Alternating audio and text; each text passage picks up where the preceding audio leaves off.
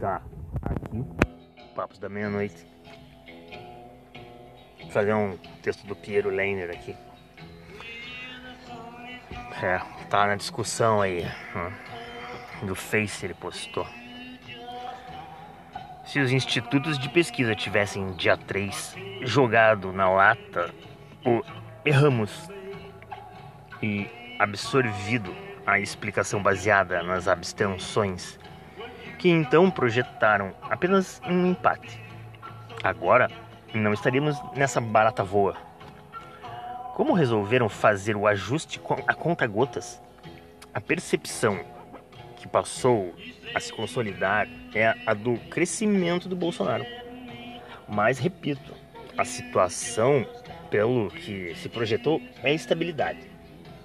Agora, essas pesquisas, longe de serem as tais fotografias, são indutoras de eleitores e de candidatos, que por sua vez também direcionam seu eleitorado. Efeito duplo. Logo, se o candidato está blindado em relação à informação correta, é, e só trabalha seu próprio viés, está com a bússola errada. E não tem como chegar no destino assim. Veja também o que aconteceu ontem. O alerta de Lula foi dado pelo Datafolha. Erro 1. O Datafolha está com a bússola errada, pois o filme que eles montaram é diferente do que ocorreu. A foto, portanto, é um enxerto, uma edição. Erro 2. A resposta sobre o arredondamento para baixo. Vejam o último print nessa postagem do Facebook. A resposta por reflexo é a autodefesa por negação. Não é possível confiar, e aí se erra. O erro do erro não é o acerto, mas o duplo erro. E aí entra o erro 3. O alívio foi dado pelo tracking interno de campanha. Quem fez? Vox Populi. Lembram em 2018? Vox P alterou para dar 50-50. O Haddad na reta final. E isso foi justificado como uma mobilização de artistas e militantes. Veja os prints aí. Como bem lembrou o Romulus Maia, Vox dá o que a campanha mandar. Inclusive, a XXX, nossa amiga, foi contratada ali pelo 171 ou aquele 247 para olhar as pesquisas e conduzir o Vox a acertar mais. Concluiu o contrário. Eles enterraram a pesquisa. Animar a militância, vá lá. Mas passar a coordenada errada induz a se pegar o caminho errado. Estamos falando disso desde o dia 3. Os dados estão apontando para uma coisa, a abstenção. E o PT está trabalhando com outra, a rejeição. Não adianta se fechar na própria bolha e criar uma zona de conforto quando se está num estalingrado cognitivo.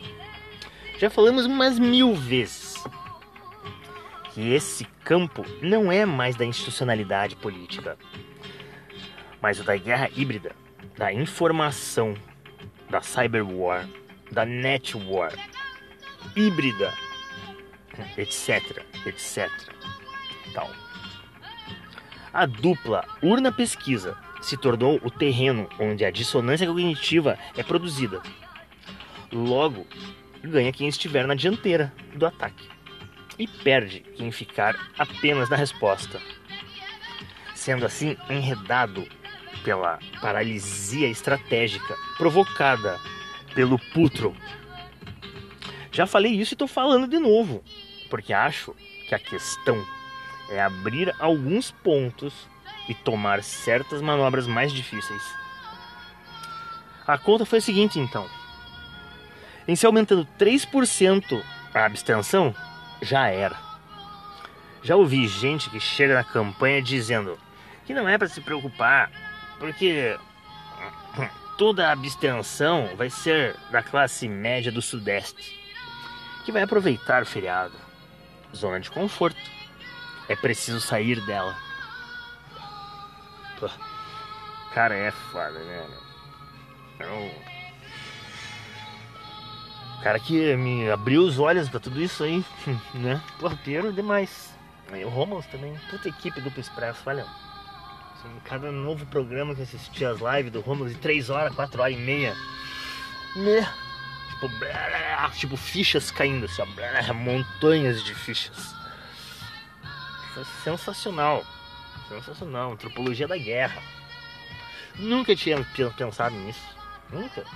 Nem dava importância pra guerra tupinambá, sabe assim, guerra indígena. Nunca me. Sun Tzu nunca me interessou. Né? Porra. Cara, estamos lendo um general americano, força americana, força, forças armadas. Os caras têm tudo isso, cirúrgico, point a point, assim.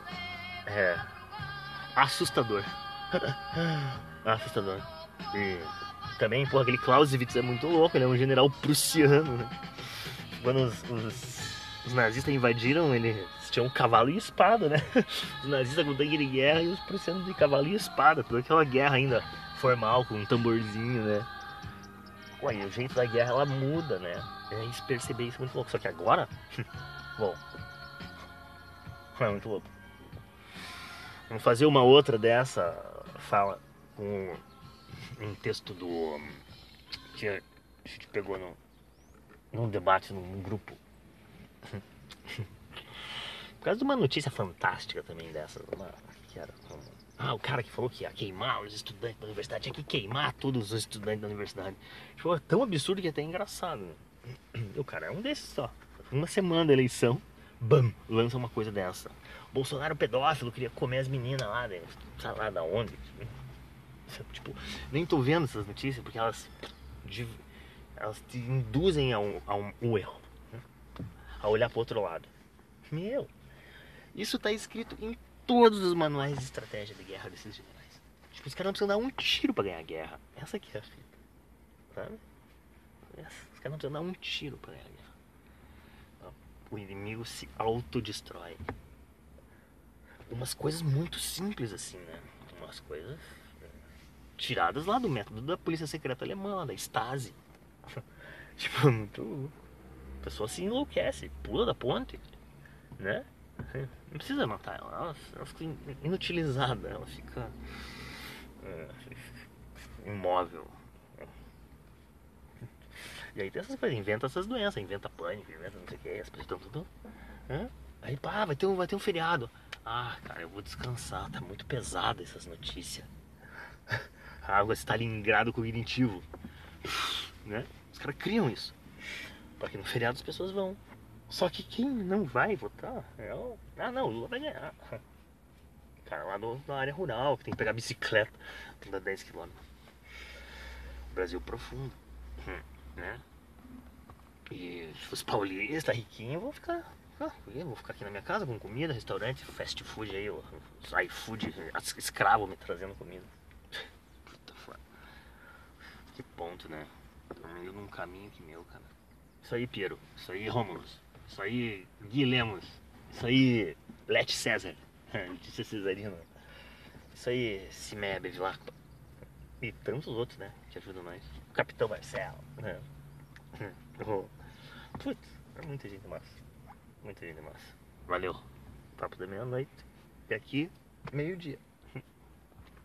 Na beirada do mar.